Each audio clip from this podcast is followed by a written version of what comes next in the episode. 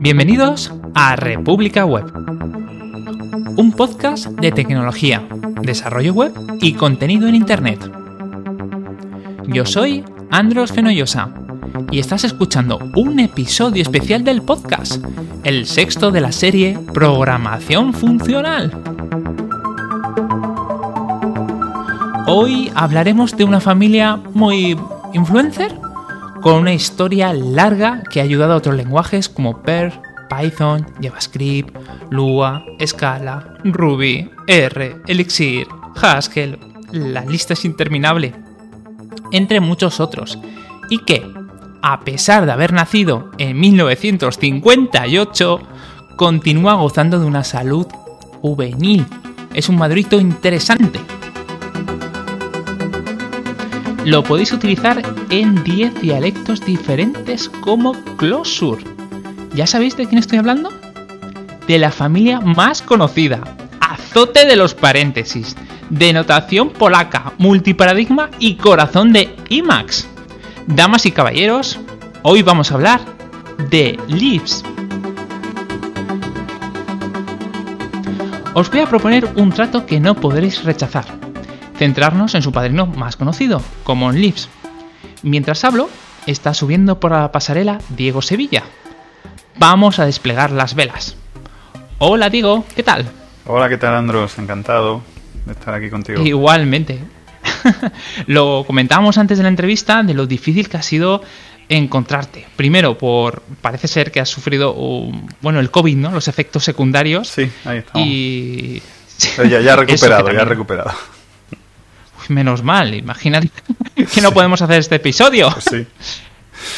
Y también, pues eso, que estás en la universidad ahora mismo muy ocupado y bueno, y, lo difícil que es encontrar un desarrollador o alguien que haya trabajado con Lisp. Sí, sobre todo aquí en España soy consciente de que no hay mucha gente que esté trabajando o que haya trabajado en él.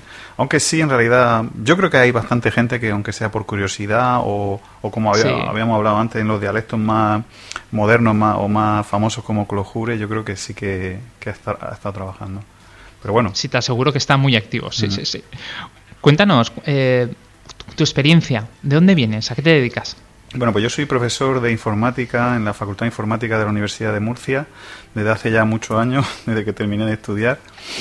Y bueno, en general en mi, en mi investigación no trato tanto con Lisp, pero sí con cuestiones funcionales, con lenguajes funcionales, como la parte más funcional de Java o con Scala, algo también con Closure.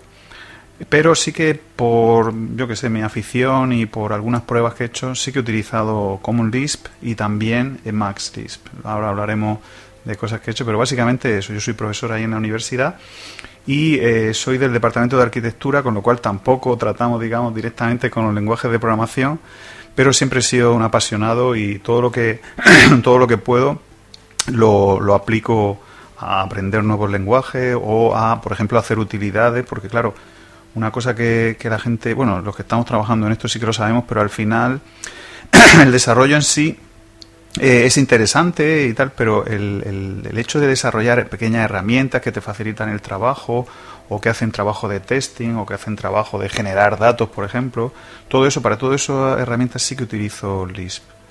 Entonces, bueno. Claro, es que al final un lenguaje que no tiene utilidad práctica está muerto.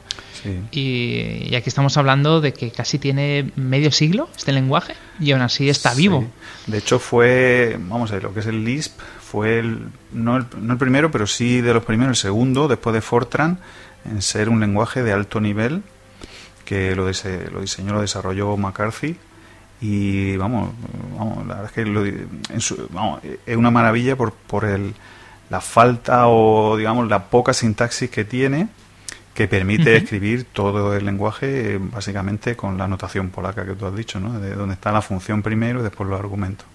Y nada, eso Tal vez podríamos un poco eh, comentar a, nuestros oyentes exactamente qué es Common Lisp.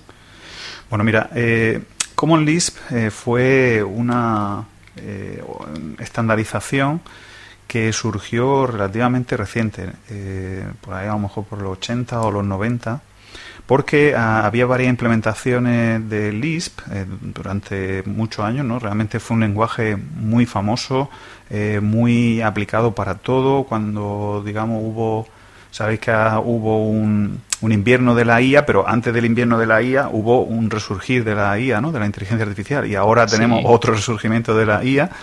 Pero eh, lo que es la primera ola de la, de la inteligencia artificial fue junto con Lisp, ¿no? Y de hecho, pues se inventaron las primeras máquinas de programación simbólica o de computación simbólica. De hecho, McCarthy lo inventó para utilizarlo en IA, ¿no? Digamos que era como un lenguaje que permitía tratar eh, los datos de una forma más inteligente, eh, vamos, etcétera. Y eh, bueno, pues lo que es exactamente Common Lisp surgió. Bueno, entonces, como tenía esa popularidad, pues surgieron varias implementaciones, ¿no? Incluso comerciales, muchas gratuitas. Y entonces, pues ese Common Lisp surgió para homogeneizar de alguna manera lo que se ofrecía en los distintos Lisp que había, ¿no? Y nada, pues sí, porque esa es otra. Estamos hablando de una época donde había máquinas que eh, trabajaban con un dialecto ¿no? de Lisp.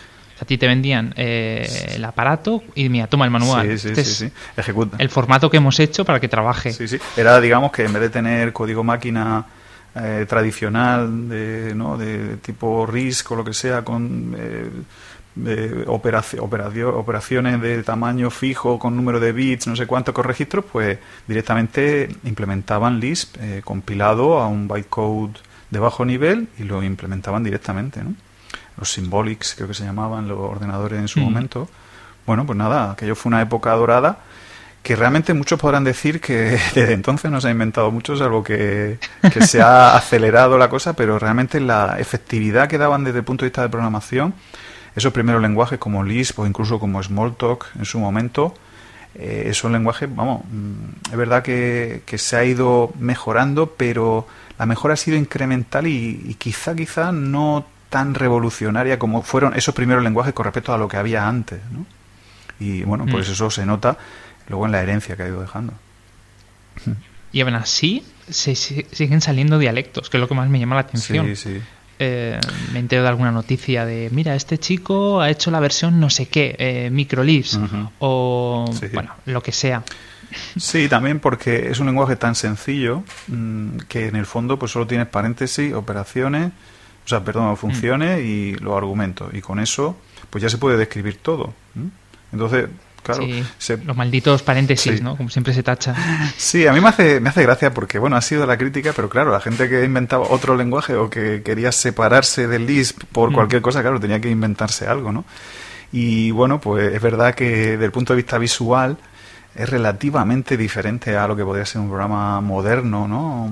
Imperativo o de lenguaje tipo, yo que sé, Python o C o C++ o Java.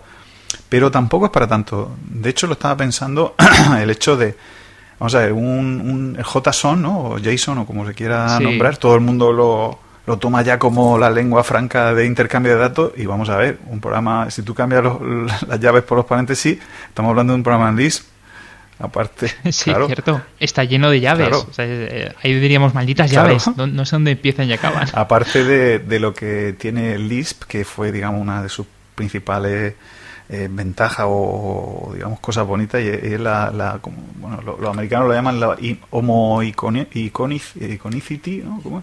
la la homo iconicity no recuerdo exactamente cómo se dice pero vamos el hecho de que eh, el código se puede tratar como dato y viceversa vale entonces bueno pues abre unas posibilidades por ejemplo los macros es decir en este en este caso pues es muy parecido a Clojure no es decir no claro digamos que Clojure ha heredado, Closure ha heredado todo de Lisp, pero fue principalmente fue Lisp el que introdujo el, el entorno de macros donde puedes coger cualquier trozo de código de Lisp, modificarlo y ponerlo a ejecutar justo en el momento que quieras.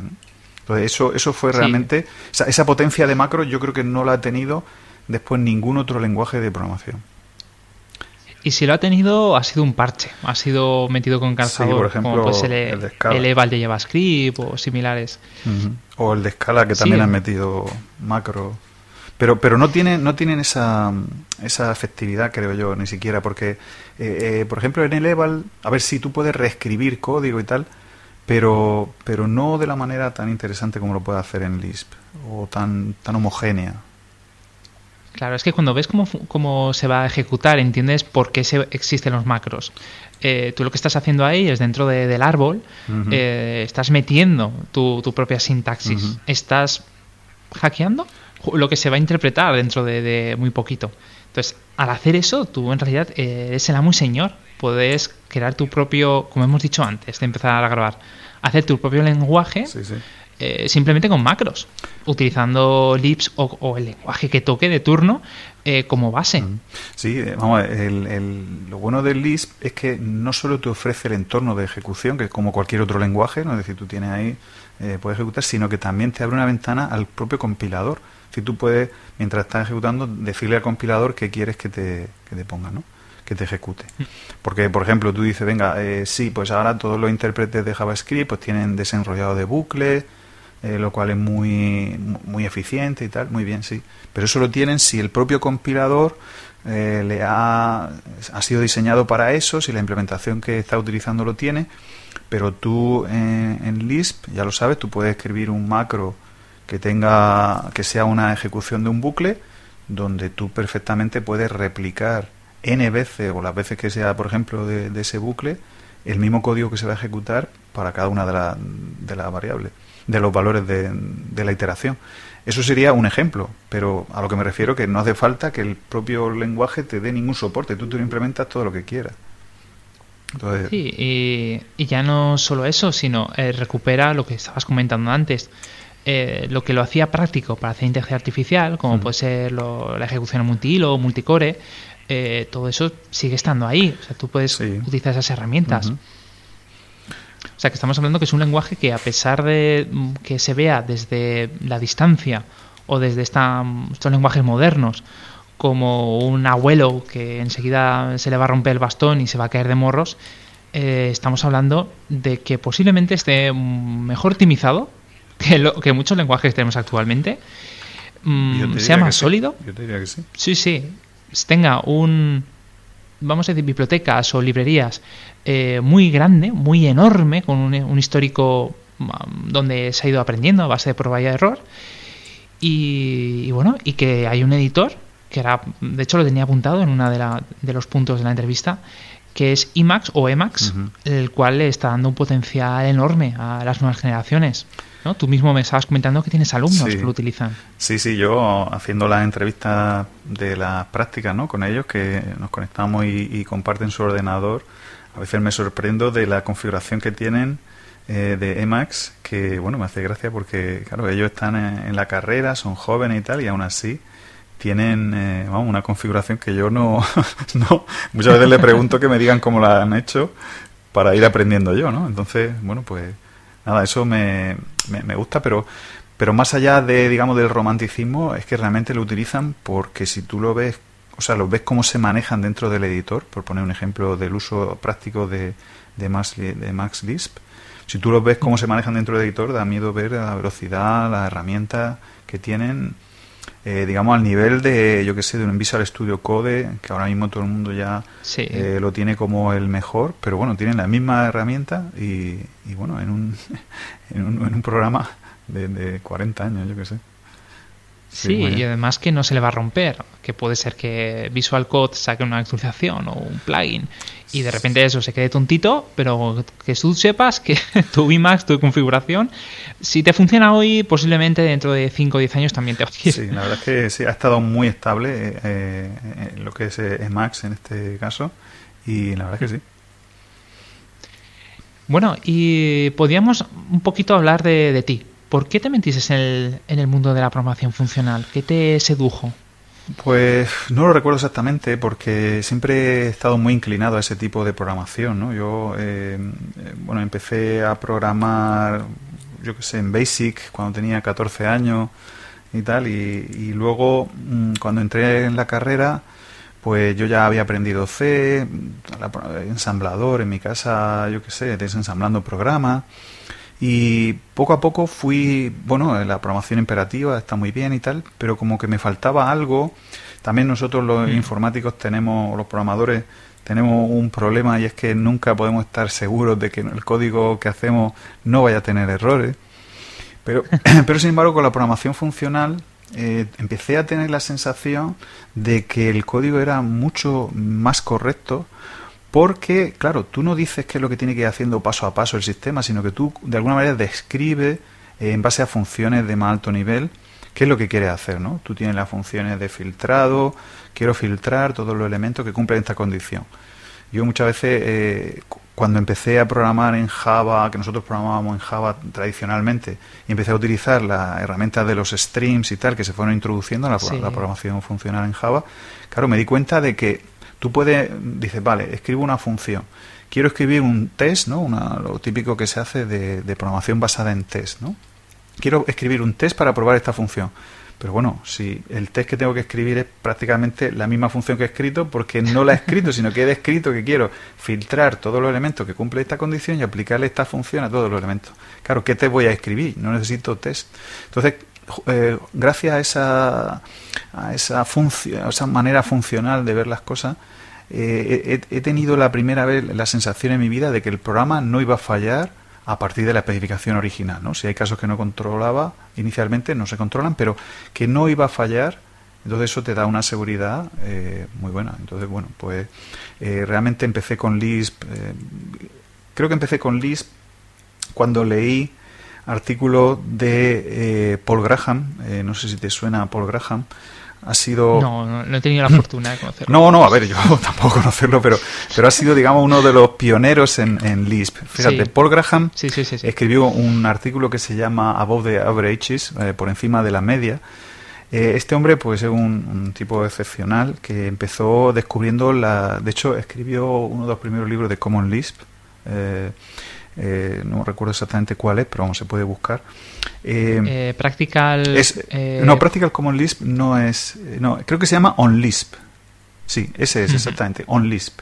así tan sencillo.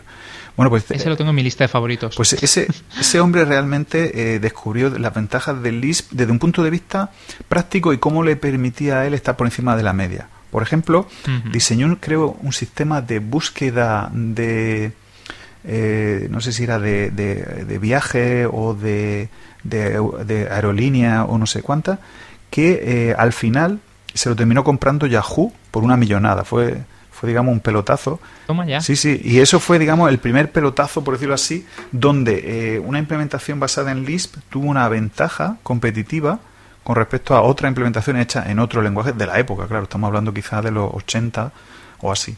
Pero aún así, todavía tiene sentido eh, leer ese artículo, te lo recomiendo. Se llama Above the Averages.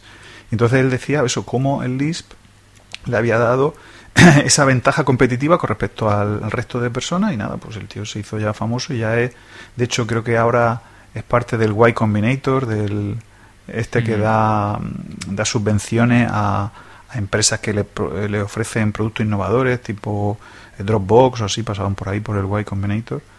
Entonces, bueno, pues realmente esa historia tiene, tiene mucha chicha. Pues dejaremos en las notas del programa por si alguien quiere profundizar en estos temas. Por ahí, por ahí fue donde yo realmente empecé. Realmente me sentí embriagado por esa, por, yo qué sé, por, esa manera de ver el desarrollo de software. Sí. sí, sí. Pues justamente te iba a preguntar yo eh, era, cuáles eran las características que a ti te, te hicieron quedarte pero creo que me la has respondido ya. Eh, digamos que son esa seguridad, ¿no? esa capacidad de irte a la cama a dormir tranquilo. Sí. sí. realmente, pues eso que eh, desde el punto de vista es bonito, ¿no? Es decir, un programa funcional es mucho más bonito, o por lo menos desde mi punto de vista, eh, que, otro tipo de programación, ¿no?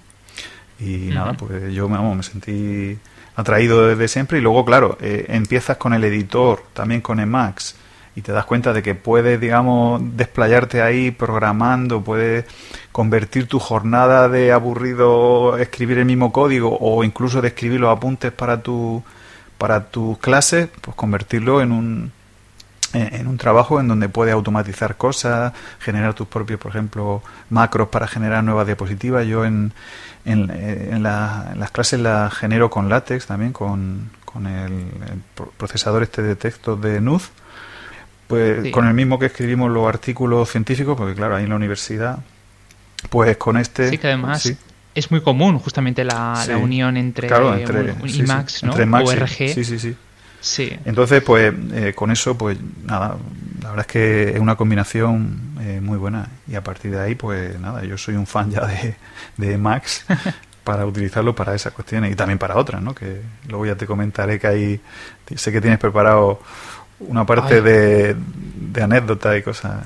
Te puedo contar alguna sí, cosa. Sí, sí, pero no obstante me quiero meter ya porque es que eh, estuve rascando la mesa con las uñas eh, dentro de, de, explicar un poquito por qué es tan especial Emacs o IMAX. Mm, Hay mucho desconocimiento. Eh, siempre se ve como el, ¿cómo diríamos? El adversario dentro de BIM pero es que, es que no tiene nada que ver. Eso significa que no, no conocen de verdad cómo funciona. Es una plataforma, es un entorno. Es un entorno donde tú te creas. Hmm. Es, en realidad es un intérprete de LIS, simplemente. Sí, eso es. Pero te permite crear eh, un entorno de trabajo que puedes prácticamente hacer lo que quieras. Un cliente de correo electrónico, eh, trabajar con Telegram, con Slack, puedes, eh, lo utilizo yo mucho para eh, como cliente de res, em, es que no es solamente eso, de hecho mucho del software que ejecuto en el servidor lo hago también dentro de Emacs, o sea, yo creo que es el entorno perfecto si eres desarrollador y te gusta un poquitín la programación funcional. O sea que tú también eres adepto. A muerte. O sea, tú no sabes qué cantidad de scripts tengo hechos. Sí, bueno, eh, a mí Emacs me llamó mucho la atención desde el principio porque, bueno, aparte de, ser un editor, pues bueno, en el fondo cuando uno está escribiendo cualquier cosa, pues te centra en escribir, ¿no? Entonces, bueno, una vez que aprendes cómo escribir, eh, cómo escribir ahí los documentos y cómo generar, por ejemplo, con látex, que es lo que nosotros más trabajamos, pues bueno, pues funciona bien. Y luego cuando ves que tiene esa posibilidad de, de, configurarlo de esa manera, de con pequeños scripts eh, poder hacer cosas eh, tan interesantes, pues bueno, por ejemplo, una de, de las cosas, ya empezamos con las historietas del abuelo, eh, en un momento dado nosotros tuvimos que el, el máster de la facultad pasó a ser eh, en inglés también. Entonces, claro, yo tenía, como ya te comentaba antes, utilizamos también látex para hacer las transparencias más que nada, pues porque, bueno, al final tenemos mucho contenido que lo vamos utilizando a lo mejor para artículos de investigación y tal, todo está en látex y al final nos, nos trae más, más cuenta utilizar también látex para hacer la transparencia. A mí personalmente me gusta, pero el caso es que teníamos que transformarlo a, inglés o traducirlo a inglés. Y claro, cuando tiene, yo qué sé, 300 transparencias para tener que pasarlas todas a inglés, realmente es un problemón, ¿no? que podía, hacer, fue, podía haciéndolo a mano y tal, y bueno, cada uno puede hacerlo de su manera, pero yo pensé, digo, bueno, pues si está el traductor de Google y él lo traduce relativamente bien, pues me gustaría, por ejemplo, que aunque no me lo vaya a dejar perfecto, a muchas de las líneas que yo tengo, por ejemplo, en los itemice, pues una transparencia pues tiene no sé qué, no sé cuántas, pues y luego ítem 1, ítem 2, ítem 3, todo eso, eh, eh, digamos que en látex, pues al final es simplemente pues una partícula que te dice que es un ítem nuevo y el texto, o sea que no tiene mucha, mucha historia. Entonces me hice un pequeño programita en Emacs que el código, el, digamos, el texto que seleccionaba directamente eh, lo mandaba a, a, Google, vi cuál utilizaba el protocolo que utilizaba Google para hacer la traducción, con, utilizando el mismo que utilizaba en el web y entonces digamos que de alguna manera lo engañaba para decirle que era un navegador porque eso es otra, es decir, es tan configurable hasta el punto de que las primeras pruebas que hice hacía lo mismo exactamente que hacía el Firefox para devolverme la traducción, pero no funcionaba. Y digo yo, ¿por qué será? ¿Por qué será? Y luego me di cuenta que, Google también utiliza el, el, User Agent, es decir, quién te ha hecho la petición, eh, porque si no es un navegador que reconozcan, ni siquiera te responde.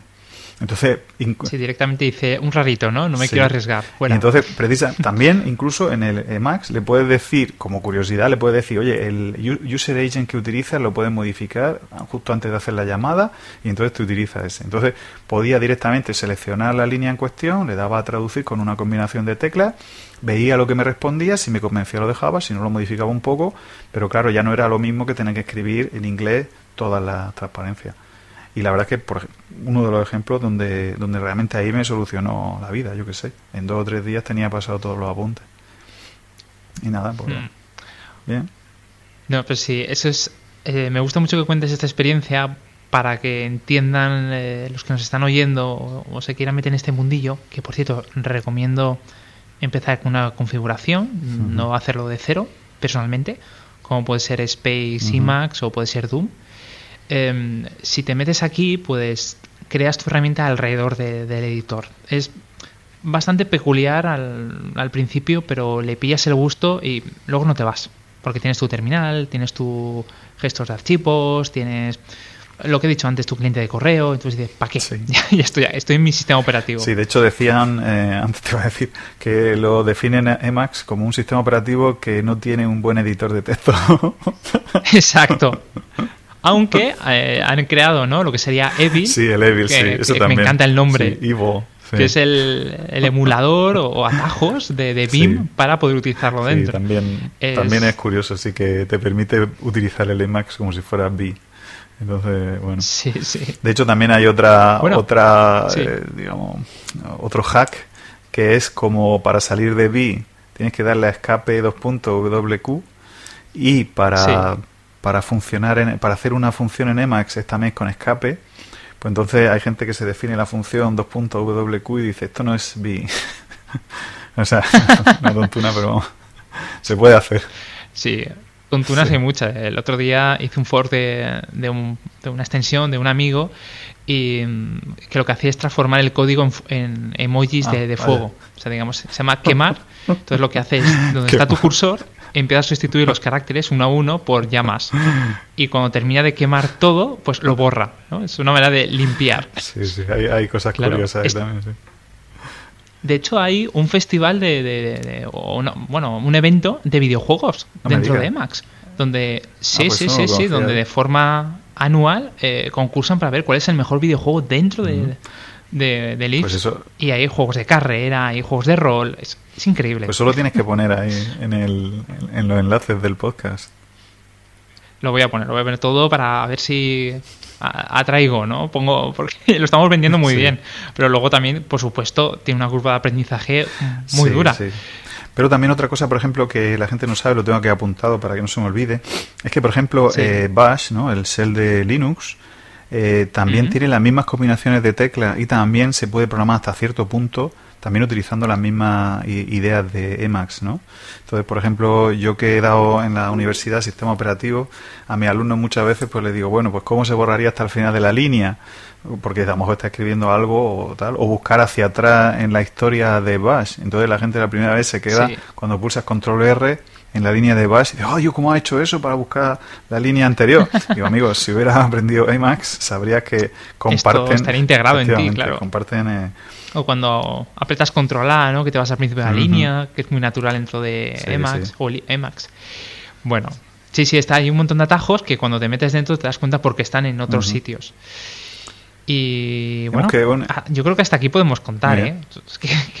yo creo que el, resto de, curiosos, si se ponen a investigar, van a ver que, es un punto que no acaba. Es, enorme. Sí, vamos, yo, yo cada día aprendo algo nuevo, como, como puedes ver, y, realmente lo utilizo siempre que puedo eh, para, para ese tipo de, cosas. ¿no? Siempre edito eh, látex con Emacs y también pues alguna herramienta o utilidad o algún procesamiento que tengo que hacer sobre texto, sobre incluso sobre datos, sobre CSV, vamos, sobre todo lo puedo utilizar con él. Sí, sí. Sí, de hecho, eh, su creador, eh, Richard Stadman, em, también es el creador de, Make o Make, ¿no? El, comando. Claro, es lo que te iba a decir, es, un, es un ecosistema donde eh, él, mismo creó el GDB, perdón, el GCC, el compilador de C, el GDB, el depurador de C, el Emacs, el Bash y el Make, claro, él lo creó como un entorno para poder desarrollar. Y entonces otra cosa que tenía que apuntar es que el propio Emacs Lisp se utilizaba en su momento, ahora ya no lo sé, pero se utilizaba para generar código intermedio que luego se optimizaba utilizando Lisp y luego se producía código máquina para cada arquitectura. Pero fíjate hasta qué punto, sí, sí, sí, aquello fue, vamos, una, un genio, vamos. Eh. Y también, por último, también podéis visitar la eh, iglesia de Emacs, que también está la Emacs Church, que no sé si la has visto, ah, pero... Sí, sí.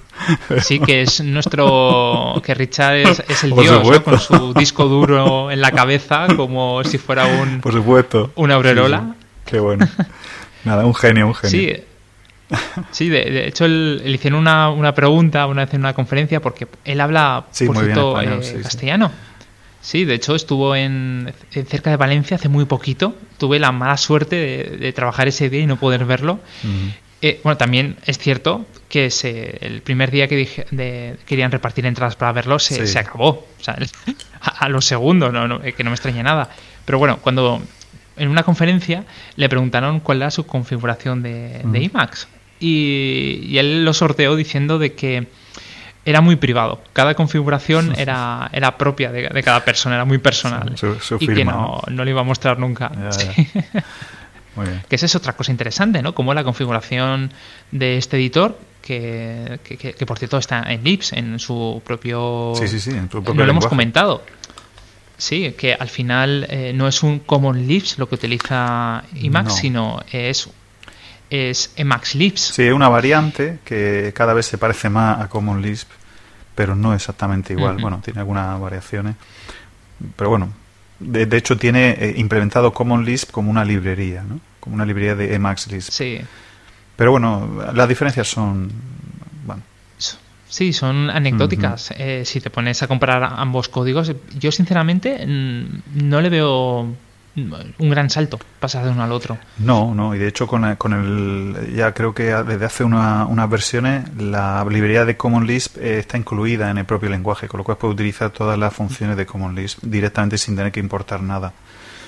Pero sí, bueno, la única diferencia es que hay algunas cosas que están orientadas al propio editor, ¿no? Pues tiene muchas funciones para trabajar con el cursor, para trabajar con los buffers, para añadir texto, para eliminar que eso no están en Common Lisp, pero al revés, toda la, mayoría de Common Lisp sí que está en, en Emacs, en Emacs Lisp. Bueno, vamos a volver un poco a Common Lisp, porque yo sé que si tú y yo nos ponemos a hablar, eh, nos pasamos aquí toda la tarde. Em, hablemos, por ejemplo, de frameworks. Dentro de... Em, se conoce poco, pero es posible desarrollar eh, web, entornos de, de, desarrollo como APIs como, como WebSockets y todo este tipo de herramientas con, este tipo, con esa tecnología, este lenguaje. Y hay muchos otros frameworks, hay conjuntos de librerías, etcétera. No sé si nos podías comentar un poco de cómo está el ecosistema. La verdad es que de Common Lisp hace tiempo que no trato, pero sí que es verdad que eh, poco a poco, porque claro, no es, no es, un producto mainstream y hay relativamente poca gente trabajando, poco a poco sí que se ha, sí que se ha ido eh, desarrollando lo que se llama el Quick Lisp, que sería pues como un npm para, para JavaScript, ¿no? Sería como, como un conjunto de, biblioteca y realmente pues yo creo que ahí pueden encontrar de todo, ¿no? Tiene pues desde comunicación, eh, de comunicación por socket, WebSockets, eh, desde hilo, eh, bibliotecas para trabajar con hilo.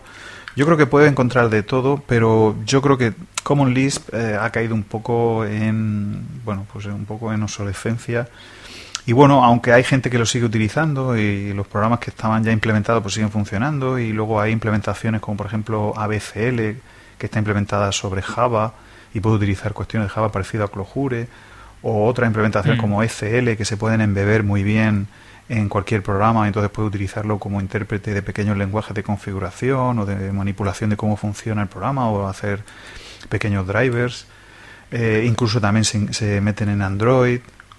Pues no, yo creo que no ha habido mucho desarrollo basado en Common Lisp, eh, estrictamente hablando. Entonces, mientras que, por ejemplo, con Quick Lisp sí. que se ha estandarizado de alguna manera eh, cómo se cargan los, los, paquetes y se pueden cargar directamente poniendo simplemente QL, LOAD y el nombre del paquete, y tienes paquetes casi para todo, pues realmente pues los mantenedores ya no los mantienen los paquetes, hay alguna incompatibilidad, no sé. No da un poco de pena verlo eh, hmm. caer, ¿no? Digamos. Claro, es que mm, aquí hay dos cosas que comentar. Eh, primero, lo de Quick List. Para mí eh, ha sido una gran influencia para Go, GoLang, el lenguaje, ya que hacen prácticamente lo mismo. Donde tú puedes. Yo incluso diría que como el Leaf es un poco más avanzado, ya que simplemente con que esté presente en el lenguaje ya, ya genera por detrás la funcionalidad de descarga y de implementación. Mientras que en Go tienes Mm, por un lado que ejecutarlo con su cliente, pero es lo mismo. Digamos, tú das la ruta y automáticamente por detrás ya se descarga del directorio. Y otro, pues hay que ser sinceros, y es que si quieres vivir de este lenguaje, posiblemente pases mucha hambre, ya que su demanda es muy, muy baja. Mm, Sobre todo, sí que hay pequeñas empresas, mm. pero anecdóticas. lo, lo, lo, las variantes como Clojure y tal sí que tienen más visibilidad, pero lo que es estrictamente Common Lisp, pues la verdad es que no. Hay gente por ahí que sí que seguiría utilizándolo, habrá programas que seguirán utilizando Common Lisp, pero mm, no, está un poco... De hecho, poco a poco algunas de las implementaciones eh, de, software comercial van pasando a open source y lo van dejando porque ya realmente no tienen salida comercial. Entonces, bueno, pues... Hmm nada, fue bonito mientras duró y realmente pues la herencia está ahí, ¿no? En, en, Clojure, o sería exacto. Sí, o, incluso hay otro otra variante para para Erlang, no me acuerdo ahora mismo, Elixir creo que se llama, un lenguaje que es muy, muy parecido a Lisp. Eh, entonces, bueno, pues ahí está la, la, herencia, pero estrictamente hablando como Lisp eh, ya ha sido muy desplazado por, por Clojure incluso por, por Emacs sí, no es mainstream. Incluso por Emacs porque es verdad que Emacs no es tampoco tan mainstream, pero cada cierto tiempo pues como que resurge por alguna historia, eh, porque sale en, Reddit o porque sale en Hacker News o lo que sea, y entonces pues se le da un avance y entonces pues por ejemplo últimamente sabes que le han implementado la compilación nativa, entonces ahora va mucho más rápido Emacs Lisp, bueno, todo ese tipo de cosas. Pero estrictamente hablando Common Lisp, eh, no, ya yo creo que llegó su momento. Mira, justamente que lo comentas, en Hacker News eh, por detrás está montado en un lenguaje em, que hereda directamente de, de Lisp. O sea, es un, lenguaje funcional ah. el que lo está haciendo funcionar. No lo sabía. Y sí, sí. Y lo mantienen muy vivo. Claro, mientras la plataforma sigue funcionando, pues eh, le siguen dando, dando caña. potencial. Sí, sí. Y eh, hay un, está escrito en ARC, se llama el lenguaje. He aprovechado para, hacer una búsqueda rápida. Es un dialecto de Lisp desarrollado por Paul eh, Graham. Mm, es open source y 2.0 ahora mismo. Ah, Pero donde yo quería llegar. sí. el Hacker News hace trampa. Sí, ¿por qué? y esto creo, porque creo que lo sabemos muy poquitos. Si tú publicas cualquier noticia que tiene que ver con Lisp, Ah, vas, a estar entre los 10 primeros. Sube, ¿no? Ah, mira, pues sí, sí, automáticamente. Está hackeadísimo. Bueno, y no pasa nada. Cualquier noticia que saca. No pasa nada que haya un rinconcito de internet que le haga un poco de amorcito a Lisp. Vamos a ver si es natural, se reconoce. O sea, el propio lenguaje ARC dice: esto, este es de mi familia, vamos, vamos a potenciarlo que lo sepáis, ¿eh? aquellos que veis una noticia que a lo mejor tiene dos mm, me gustas eh, y está el segundo. Pues y ahora que lo pues dice, ve ARC eh, de, Paul Graham, precisamente, este que te hablaba de, la ventaja competitiva. Pues, sí, sí. pues está todo unido, todo vinculado. El círculo. Y bueno, eh, si te pregunto sobre front-end, eh, directamente, pues creo que me vas a responder de que no hay prácticamente nada ah, sólido. Claro, bueno, eh, pues vamos a ver. Una de las implementaciones más famosas que hay, o más, digamos, usadas, que es la SBCL, de, de Common Lisp en particular, sí que permite hacer todo lo que quieras con Qt y con GTK. dentro de Linux y creo que también en Windows. O sea, te permite realmente hacer programas mm. gráficos tal. Claro, pero ahora mismo ese tipo de cosas pues tampoco vende mucho. Aquí o hablas de móviles o no, o no está hablando nada, ¿no? Entonces estuve buscando porque vi que quería hablar de eso. Y entonces lo que sí he visto, por ejemplo, es que ECL, esta que te decía que era embebido, eh, eh, como Lisp embebido, se puede meter muy fácilmente tanto en Android como en iOS. Anda. Sí, se puede embeber mm. para decir, bueno, pues si quieres escribir, yo que sé, un pequeño script para lo que sea, para tu editor, para tu juego, para lo que sea, puedes meterlo. Y luego eh, también hubo un desarrollo que quedó al final en nada, pero la gente lo llegó a utilizar cuando no se utilizaba, em, eh, ¿cómo se llama? Swift, eh, sino que era todavía para desarrollo de iOS Objective-C. Sí, exacto. Pues fue MoCL, que se llama, eh, y nada, tuvo un éxito, se ve que alguien puso dinero y tal y pudieron desarrollarlo y según parece era un producto que tú podías desarrollar una aplicación entera utilizando eh, Common Lisp en, los móviles, ¿no? en los móviles de aquel momento. Estamos hablando a lo mejor hace 3, 4, 5 años, pero no últimamente no, vamos, no, se ha desarrollado nada para el frontend que sea fuera de Clojure, ¿sabes? Que por ejemplo Clojure sí que tú puedes ahora mismo desarrollar aplicaciones Android eh, con, Clojure y de hecho se ha trabajado mucho en, el problema que tiene del tiempo de, lanzamiento o de comienzo de la aplicación porque Clojure pues se compila a sí mismo, no sé qué, claro, como tiene tanta flexibilidad hace que el tiempo de arranque sea más lento. Pero vamos, aún así eso se ha ido solucionando y con Clojure sí, pero con esto de Common Lisp eh, creo que, vamos, nadie se lo plantea de forma práctica. Hay dos lenguajes que tal vez podrían ser representantes ante, de lo que has estado comentando en móviles. Uno sería eh, Swift, el nuevo lenguaje que ha sacado Mac, que me sorprende mucho siempre que lo comento, pero es un lenguaje em, muy funcional, mucho más de lo, de lo que aparenta. Y, ha tenido parte de, su estructura interna viene copiada de, cómo funciona Lisp. Y el segundo más es una adaptación que sería Closure Script, sería utilizando React más la sintaxis o la manera que funciona Clojure o Closure, como lo quieras llamar, eh, te genera al final un, JavaScript compatible. Entonces, bueno, no es exactamente Lisp, pero sí que ha dejado algo a la posteridad. Sí, vamos, el, Clojure Script eh, creo que se llama, o eh, CLJS. exacto. Pues ese sí, es verdad, no, no, lo hemos comentado, pero claro, es que lo que es todo el entorno de Clojure sí que ha tenido un revulsivo muy grande y de hecho ahora sí que es verdad que hay mucha gente trabajando en Clojure Script y, genera aplicaciones enteras eh, desde el punto de vista del frontend web no ya a lo mejor tanto como móviles y el Swift y todo eso lo que estábamos hablando que al final estos lenguajes han tenido pues han tenido un legado que han dejado eh, su huella en otro lenguaje de programación, ¿no? Entonces, bueno, pues ahí está bien que se, se les reconozca y, da gusto ver que han tenido ese éxito, ¿no? Porque claro, mejor éxito que que te copien, ¿no? que te copien las características, ¿no? Y nada sí que aún así, a pesar de tener todo este tiempo, eh, que sigue funcionando, que tenemos intérpretes, no solamente Emacs, si podemos ejecutarlo en, otros, bueno, vamos a llamarlos times, eh, sí, sí, eh, intérpretes. Y, lo puedes utilizar para lo que tú quieras. sí. La, otra cosa que, que no te guste, sí. pero que, que no hay una, un, un límite técnico hoy en día para utilizarlo. No, y además, eh, lo, he dicho también, como tiene esa sintaxis tan sencilla, siempre puedes hacer pequeños intérpretes que te salvan la jugada. Por ejemplo, para una empresa que trabajábamos, le desarrollábamos herramientas, tuvimos que desarrollarle una, una librería de log, es decir, que desde C++ pues tú decías pues a qué fichero se hacía log, si se hacía o no se hacía, es decir, por ejemplo, quería que se en tiempo de compilación, si tú decías que no se incluyera el log, pues no se metía nada de código, ¿no? Entonces eso es, tiene ahí sus problemas de cómo configurar, sobre todo en C++, para que sea lo más eficiente posible. Bueno, pues eh, le hice un pequeño lenguaje de configuración para decir, por ejemplo, de los distintos strings de salida, qué log iba a cada uno de ellos y tal, y todo eso estaba hecho en un mini Lisp que a su vez estaba incluido en un fichero .h que lo interpretaba el propio compilador de C. O sea, que fíjate, de C++ en ese caso. Qué bueno. O sea, que fíjate hasta qué, punto...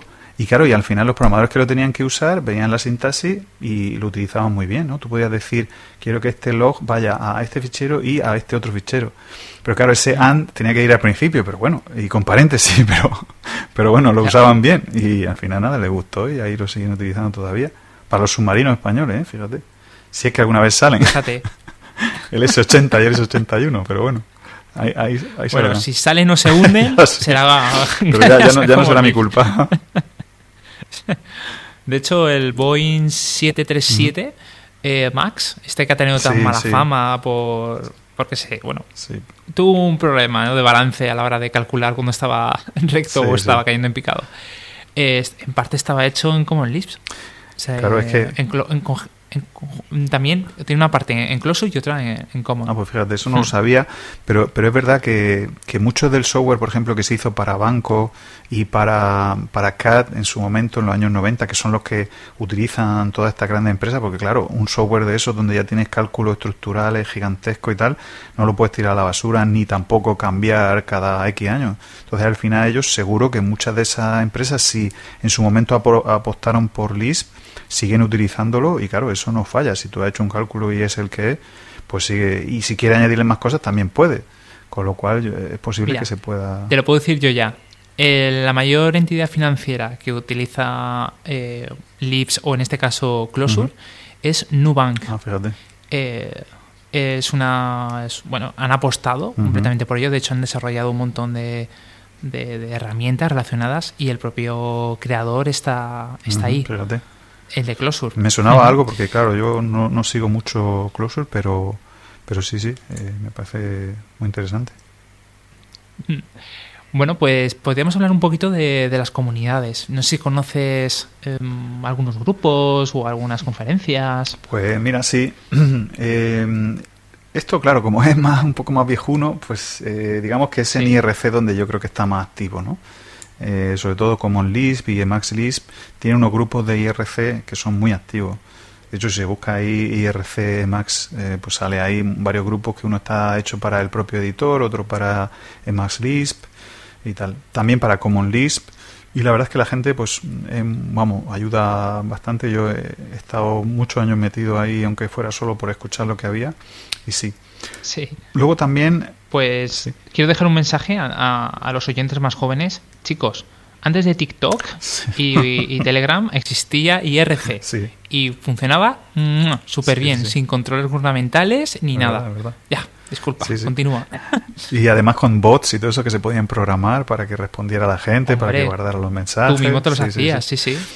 Luego también eh, hay una conferencia en Europa que es la ELS, que es la European Lease Symposium, que yo he ido ahí un par de veces y la verdad es que está muy bien. Y que ahí sí que fíjate, va gente pues de grandes empresas y tal que desarrolla pues, o pequeñas herramientas o habla de la, de la arquitectura, de, del, del conjunto de, de paquetes y realmente ahí te das cuenta cómo pues eh, eso es un poco eh, trabajo como por debajo por los andamios, entonces no, no surge nunca como digamos la herramienta que te soluciona el problema, pero el Lisp sí que se utiliza pues para, para eso, para infraestructura, para ciertas herramientas, y ahí la verdad es que va sobre todo gente de eh, academia, también hay gente de Google, por ejemplo, creo que incluso el que implementó el Quick Lisp, la versión 3, que digamos que de alguna manera ha generalizado el uso de paquetes en Common Lisp, eh, es de Google, o sea, estaba trabajando para Google. Entonces, Vaya. bueno, pues nada, ahí te, da- te das cuenta que no, muerto no está, pero, pero y da, da- bueno, da gusto ver a gente. Luego también, eh, lo, hemos estado hablando antes de la entrevista, la variante que de Lisp que es Racket, que es más una variante de, de Scheme, que es otra variante de Lisp, eh, digamos, con ciertas peculiaridades. También está muy activa, tiene también conferencias en Estados Unidos todos los años y, y- y desarrollan mucho eh, utilidades para lenguajes de programación en general, ¿no? utilidades que ya no se centran tanto en Lisp, sino que eh, digamos en el entorno de Dr. Racket, que es un entorno que sirve para programación y hacer pruebas y tal, eh, tienen eh, mecanismos para generar nuevos lenguajes de programación con nueva arquitectura, eh, cosas de investigación y tal, que no tienen por qué eh, seguir, digamos, ni, ni siquiera el formato de list, de los paréntesis y tal. Entonces, eso es muy interesante también para, para empezar. Y, y, eh, digamos que una conferencia que sigue, sigue activa, ¿no? Luego hay otras conferencias más generales que siempre se tratan cosas de list, por ejemplo, la, la conferencia POPL, no sé si te suena, que es la eh, No. Programming, eh, Programming Languages, la conferencia de- sobre pro- lenguajes de programación que siempre lleva cosas de Lisp. Y luego, por ejemplo, por curiosidad, este año han invitado a otra que es la HOP, que es la History of Programming Languages, la otra conferencia también, digamos, importante, que han invitado al Rick Hickey, al creador de Clojure, a, a escribir Sí. un artículo, digamos, que, hablando de la historia de Clojure. Entonces, eh, está disponible en. PDF y la verdad es que es muy interesante, yo lo recomiendo. Y entonces, pues ahí habla, pues, cómo está relacionado con otros, cómo históricamente tomó ideas de otros Lisp. Y nada, pues, vamos, os lo recomiendo. Si vais a, a Twitter, allí su, en su perfil de Rick Hickey, se llama Rich Hickey, Sí. pues ahí en, vamos, está, acaba de sacarlo ahora mismo, con lo cual de los primeros tweets está ahí un, un artículo para la Hopl eh, que pone la historia de, de Clojure. Vamos, muy interesante. Como anécdota, comento que estuvo en number one dentro de Hacker News. No sé por qué. Ese, ese, ese artículo, ¿no? sí, ese PDF, Me sí. lo creo. Bueno, pues ya está, pues perfecto. Yo lo he descubierto por casualidad buscando información ahora más moderna, digamos, y me, gustado, me gusta encontrarlo. Bueno, y yo creo que ya toca hablar un poco de recursos. Eh, mm.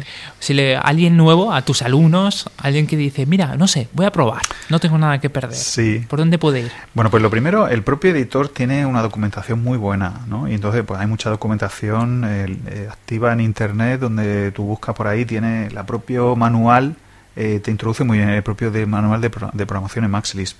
Te introduce desde el principio los conceptos básicos, el cursor, no sé qué.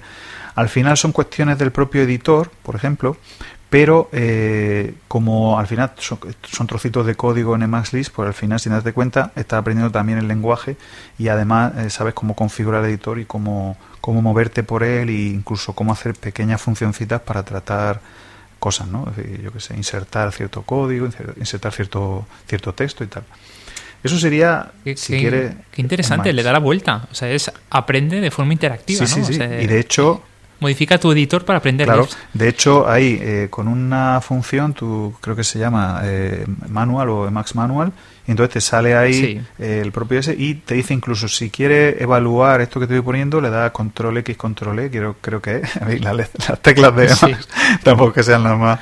Pero bueno, y puede evaluar el propio trocito de código ahí y te sale el resultado. Entonces, digamos que sería como el primer libro interactivo o, notebook, ¿no? Esto que se ha puesto ahora de moda con Python, pues sería de los primeros que, había en la propia documentación de dentro de Emacs.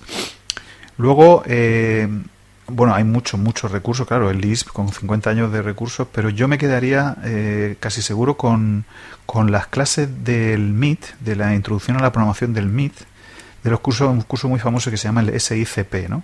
que era eh, Structure and Interpretation of Computer Programs, que empezaban a enseñar a programar en el MIT, en el primer curso de programación, utilizando eh, Scheme, ese, ese dialecto que te he dicho que era eh, del que partía Racket. Pues el Scheme es un, dialecto de Lisp muy sencillo eh, que, siempre se ha utilizado para, enseñar a programar. Y ese, vamos, es una maravilla porque te va enseñando los conceptos de programación basándose en conceptos matemáticos de función. Entonces se va, se va introduciendo todo el lenguaje eh, de forma muy natural, el punto de que va aprendiendo el lenguaje sin pensar que es un lenguaje más allá de un lenguaje matemático. Y cuando te das cuenta, ha aprendido las dos cosas, a pensar matemáticamente cómo programar y a programar en ese lenguaje. ¿no? Y me gusta mucho el SICP, porque aparte de ser famoso en general, y era realmente como se enseñaba a programar en el MIT, después hace unos años, pero no tantos años, después pasaron a programar, a, digamos, a enseñar a programar en Python, pero de todas maneras ese curso se mantuvo. Pero eh, me gustaba porque empieza desde lo básico, pero si luego llega, está también en un libro, por cierto, que también se puede comprar, pero si luego llega a partir de la mitad o así, eh, o sea, cuesta trabajo incluso a la gente que llevamos años programando, con lo cual está muy bien que una cosa introductoria también te dé, pues eso, eh, pues retos que te permitan mejorar en tu estilo de programación. Eso. Mira, justamente el otro día lo criticaba alguien por Twitter. Decía, dejar de recomendar libros de JavaScript básico a los frontends. Ya sabemos JavaScript. y ahí le respondí yo diciendo, bueno, es que no está hecho para, eh, para aprender, sino para reforzar, para ir mejorando. Al igual que, mm, bueno, un historiador sigue leyendo manuscritos o apoyos para, bueno, mejorar lo que ya sabe, pues ¿por qué no? Y volver a las bases y repasar. Supongo que a ti te habrá pasado como profesor que preparándote, Mario, eh, has aprendido, has aprendido un montón de cosas nuevas. Hombre, por supuesto, sí, sí. Y aparte, bueno, el hecho de ver, aunque sea lo básico, hombre, en nuestro mundo eh, va muy rápido y al final, pues yo qué sé, en el caso, por ejemplo, de frontend o de JavaScript, pues si dice, bueno, utiliza el, el Babel o utiliza cualquier otro webpack, o sea, para empaquetar tu solución. Entonces eso sí que será básico porque será utilizar una herramienta u otra. Pero si te facilitan la vida o se integra mejor con el entorno, por muy básico que sea su uso, si no lo conocía, pues estás perdiendo esa oportunidad, ¿no? Entonces, bueno. Exacto.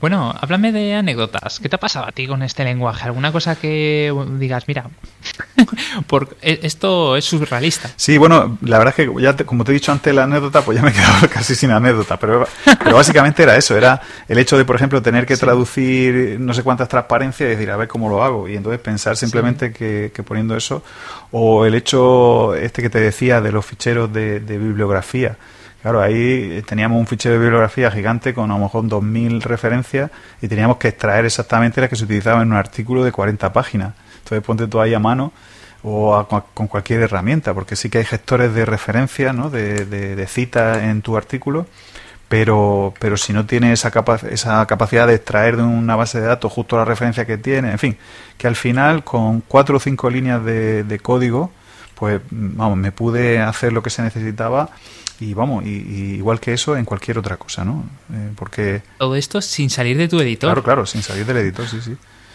Y nada, pues yo qué sé, anécdota, bueno, si te pones a ver, no sé si habrás visto el Emacs Doctor, el... no, no, sé si lo has llegado es que ¿No? no. Bueno, pues... No he tenido la oportunidad. Hostia, pues no. eso, eso sí que una, una revelación. Porque directamente... Es que tú sabes lo grande que es Claro. esto. Es que no, no dejas de, de ver que, que todos los entresijos que hay, es que ahí no, no acabas. Sí, pero mira, yo, por ejemplo, voy a, voy a lanzar Sí. aquí una, una sesión y le voy a preguntar a, a mi... Yo creo que directamente si pones a- a- al X Doctor... Sí, Doctor. A ver, voy a escribirlo. Doctor. Entonces te dice, abierto. soy un psicoterapeuta, por favor, describe tu problema. Entonces, por ejemplo, yo voy a escribir, I'm not feeling, porque claro, está en inglés, I'm not feeling well. Entonces le das doble intro y entonces te dice, ¿por qué dices que no te sientes bien? Entonces eso en perfecto inglés. y entonces le puedes Sí. decir, I don't know, no lo sé. Entonces, ¿es por tus planes que dices que no lo sabes? Entonces, bueno, pues fue de, digamos que esto fue eh, de las primeras implementaciones de inteligencia artificial, entre comillas, donde entendía realmente semánticamente la frase que tú le escribías, sabía cuál era el verbo, cuál era el, eh, bueno, pues lo- las distintas partes de la frase, y entonces podía convertir una cosa que tú decías en una pregunta donde te hacía que hablaran más. Cuéntame más sobre no sé qué, entonces te, te identificaba el nombre, por ejemplo, y todo eso está ahí en, en Max, porque fue, por curiosidad, uno de los primeros que, que Sí. pusieron ahí como ejemplo de que en Lisp, pues aquella época de, de la, de la IA, era lo que se, lo que se llevaba, ¿no? Nada, pues. Bueno, quiero describirlo porque he abierto mi Emacs, he escrito doctor Sí. en la... eh, ¿Sería paleta de comandos o donde lanzan Sí, los sí, comandos? en la- sí. Eh, es verdad, lo he lanzado, se me ha abierto una hoja nueva, me dice, hola, soy, bueno, tu psicólogo. ¿no? Por favor, describe tu problema. A ver, y le digo, estoy, estoy triste.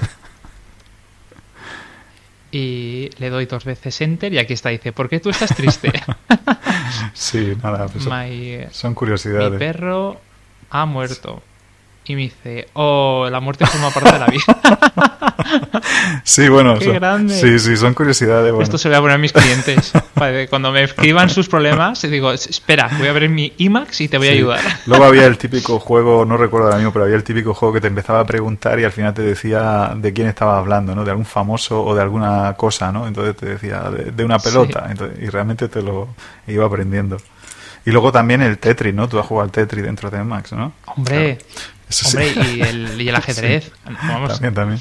Entonces, bueno, pues yo a mi alumno muchas veces de coña le digo, bueno, vosotros podéis utilizar el editor que queráis, pero mira, yo utilizo este porque aparte cuando me aburro empiezo a jugar al Tetris, ¿no? Entonces no se lo esperan tampoco que, que el editor tenga el Tetris.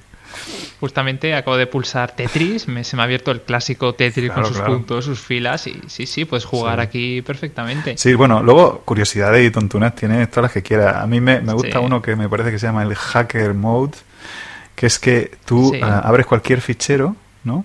Y, entonces al principio la pantalla te sale vacía. Y luego empiezas a pulsar teclas como loco y cualquier tecla que pulse va apareciendo una, te- una letra del fichero que hay por debajo. y entonces lo, No. haces- ¿En lo serio? hacer como si estuvieras escribiendo como loco, porque claro, cualquier tecla que pulsa aparece justo el, tecla, el fichero que había debajo. Y entonces tú si tienes un programa muy complejo, entonces empiezas, a escribir como loco y aparece ahí. lo haces como si fuera un, un hacker de, auténtico de verdad, escribir como loco cualquier... No puede ser. sí. A ver, Creo a ver, que se llama Hacker un Mode. Ahora mismo no recuerdo cómo se llama, pero, pero sí, pero creo que no está, no está por a probar defecto. aquí en, en directo. Creo que no está por defecto en Nmax. Hay que, hay que buscarlo en los paquetes que por fin ay, ya tienes un package, eh, ¿no? Eso sí que lo, sí que lo controla, ¿no? El, el- gestor Sí, de sí, paquetes sí. que ha sido ya una maravilla a partir de las versiones modernas. La verdad es que ha sido una, una maravilla. A ver, ahora mismo. Sí, de hecho eh, he enviado algún paquete para que dentro de Mempa me lo, me lo añadan. Joder, y pues sí que- es súper sencillo. O sea, no hay... no sé. Bueno, yo creo que ya tenemos que empezar a despedir Muy el bien. programa. Eh, por favor, darnos datos. ¿Cómo te podemos encontrar? ¿Dónde estás? Bueno, pues como te decía, pues soy muy perro para el web, entonces al final no tengo ni página web ni nada. De hecho, sí que tengo una página web muy antigua que se llama precisamente Functional Mind y que, y que Sí. está hecha con Emacs Lisp. No te lo pierdas, se genera. Toma sí, sí.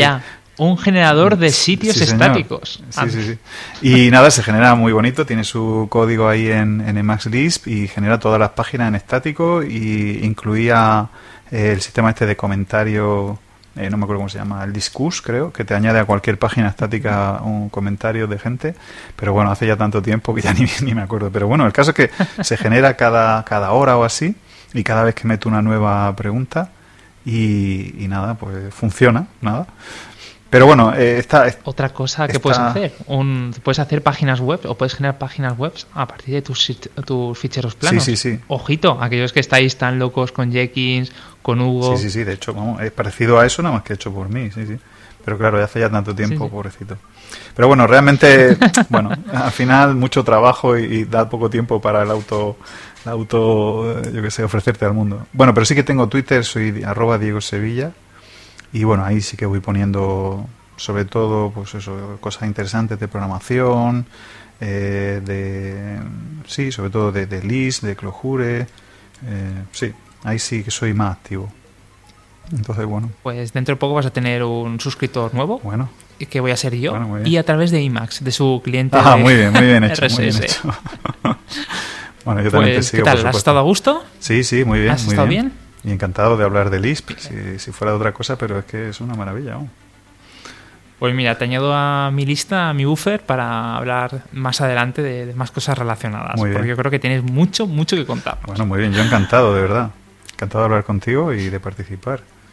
Había visto República Pues Web ya, es verdad, y, y nada, me, alegra mucho de, de estar ahí, sí, sí.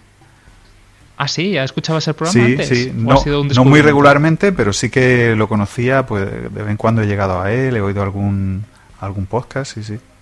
Y nada, me, me llamó mucho la Pues me atención. alegro que me muchísimo. Sí, y, y- y también fue una sorpresa para mí encontrarte, o sea que ha sido, ha sido mutuo.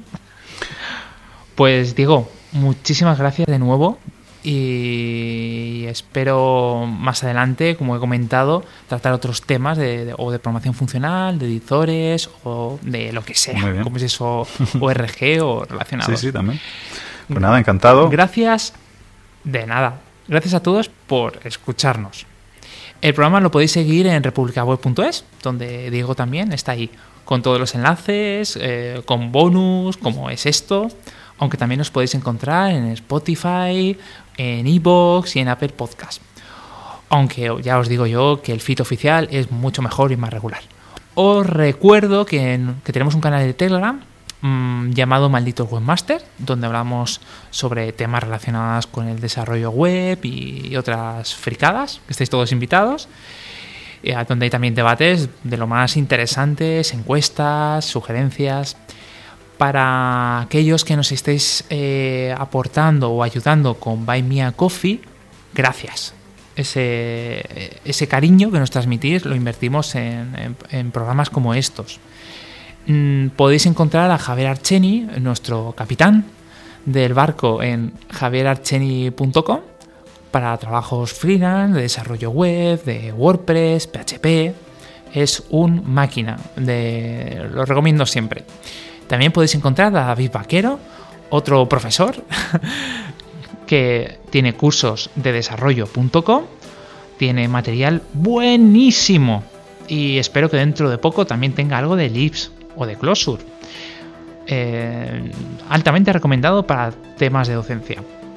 Mm, y a mí me podéis encontrar en programadorwebvalencia.com para todos los temas de profesionales de desarrollo o, trabajos de este estilo. Mientras que si queréis mm, poneros en contacto por temas de docencia, pues que sepáis que doy clases presenciales y online en, en Valencia, en idecrea.es. Y bueno, y si queréis temas más avanzados de equipo de desarrollo de aplicaciones móviles, pues también tengo mi pequeña página web con mi equipo. Gracias a todos por escucharnos. Os espero en el siguiente episodio con el último lenguaje de programación funcional. Nos acercamos. Un funcional saludo. Hasta luego.